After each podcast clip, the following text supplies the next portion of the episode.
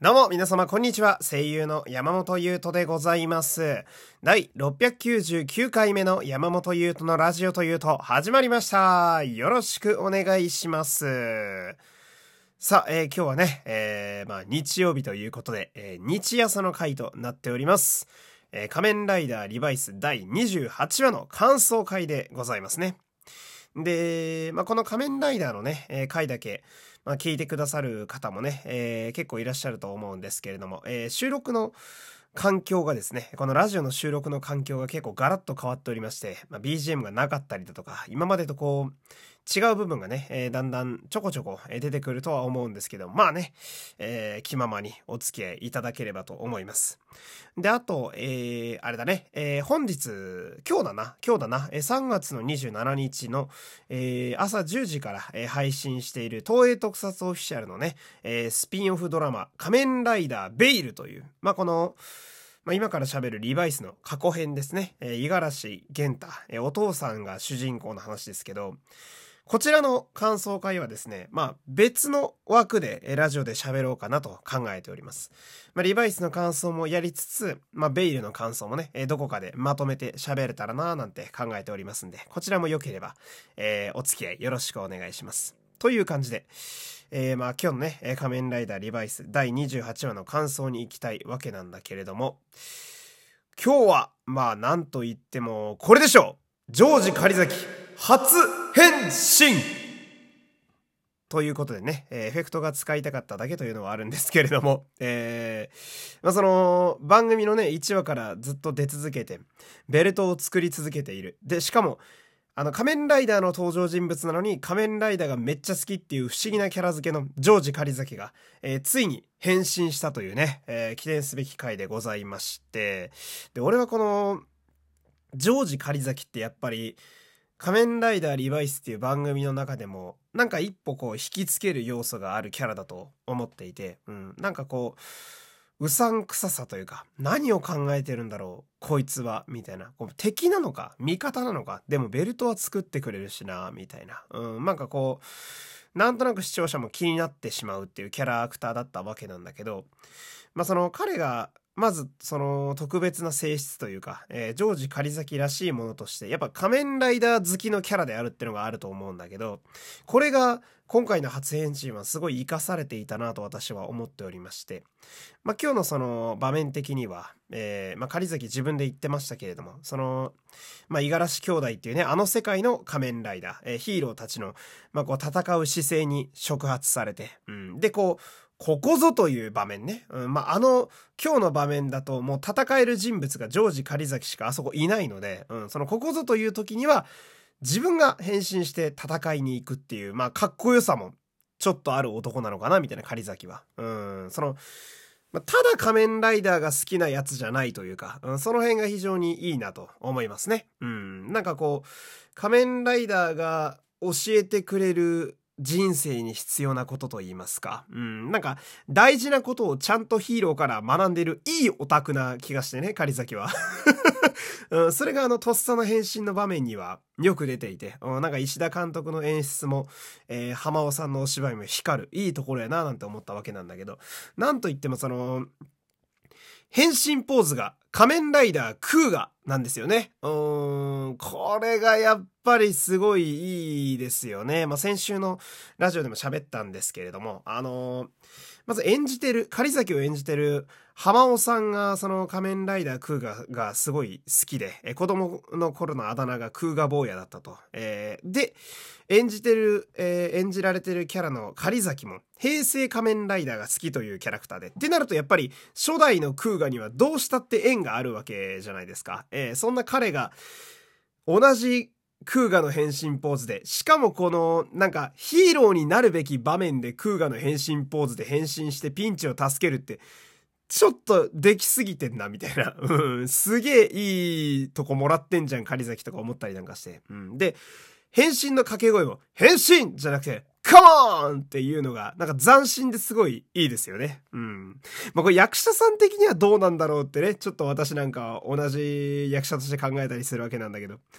やっぱ仮面ライダーが好きな役者さん的に変身って言えないのはどうなんだろう、どっちがいいのかなと思いつつ、でもカモンは独自性がすごい強いからオリジナリティっていう意味ではすごいいいのか、これはこれでいいのか、どっちなんだろうとかなんかね、考えたりなんかするわけで、で、そんな彼が変身するのが仮面ライダーデモンズというね、もういろんな人にベルト使われてますけれども、この狩崎のデモンズもまた今までのね二人とは違う感じの戦い方になっていて、なん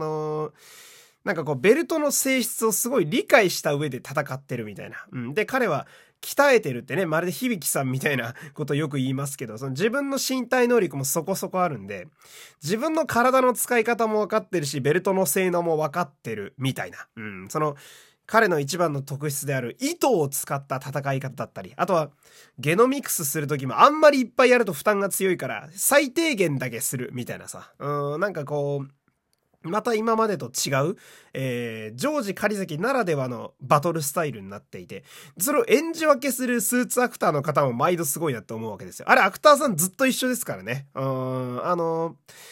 デモンズに変身した後の本当の意味での中の人は同じなんだけど、変身者が違うだけで3人演じ分けができる、ここも素晴らしいお仕事やなと。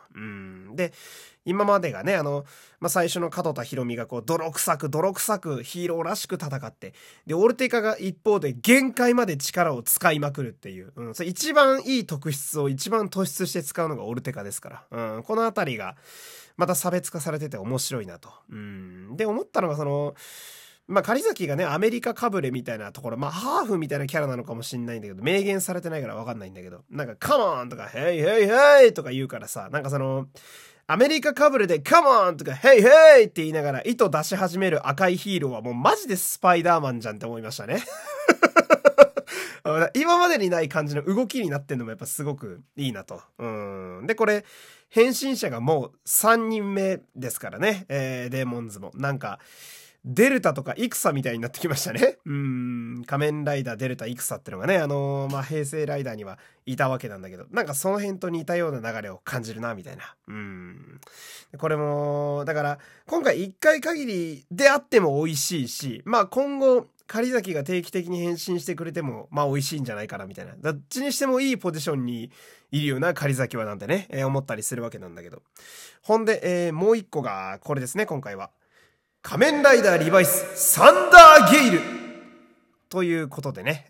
これ仮面ライダーリバイスっていうのがすごいミソですね。リバイでもバイスでもなくて、リバイとバイスで一緒に戦ってるからリバイスじゃなくて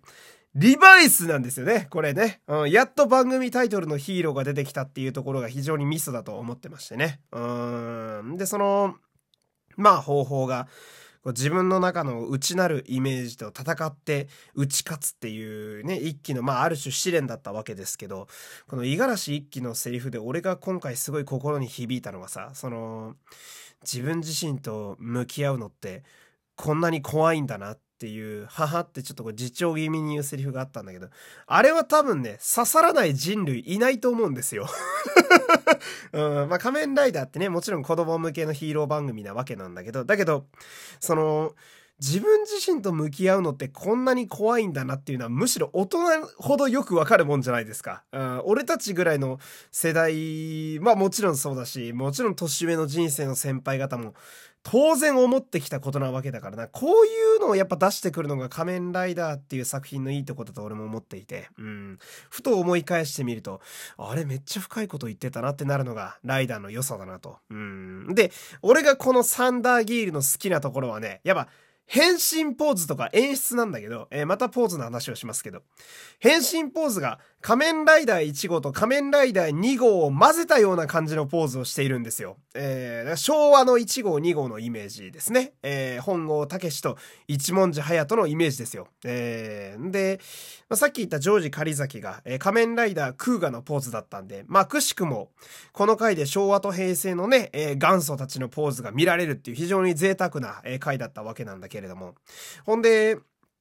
サンダーゲイルはポーズだけじゃなくってバイスタンプも回る風車みたいなイメージになってて、もう風車なんてのはまさに1号2号のイメージなわけですよ。でしかも必殺技もめちゃめちゃオーソドックスなライダーキックなわけですよ。もうジャンプして怪人に向かってこう斜め上からスーって降りてくるっていう、その仮面ライダーのライダーキックってどんなんだっけっていう日本国民に聞いたら9割9分が答えるタイプのライダーキックがここに来て、仮面ライダーリバイスの超必殺技ということで、これがなんかすごい俺はグッときちゃったんですよね。まあその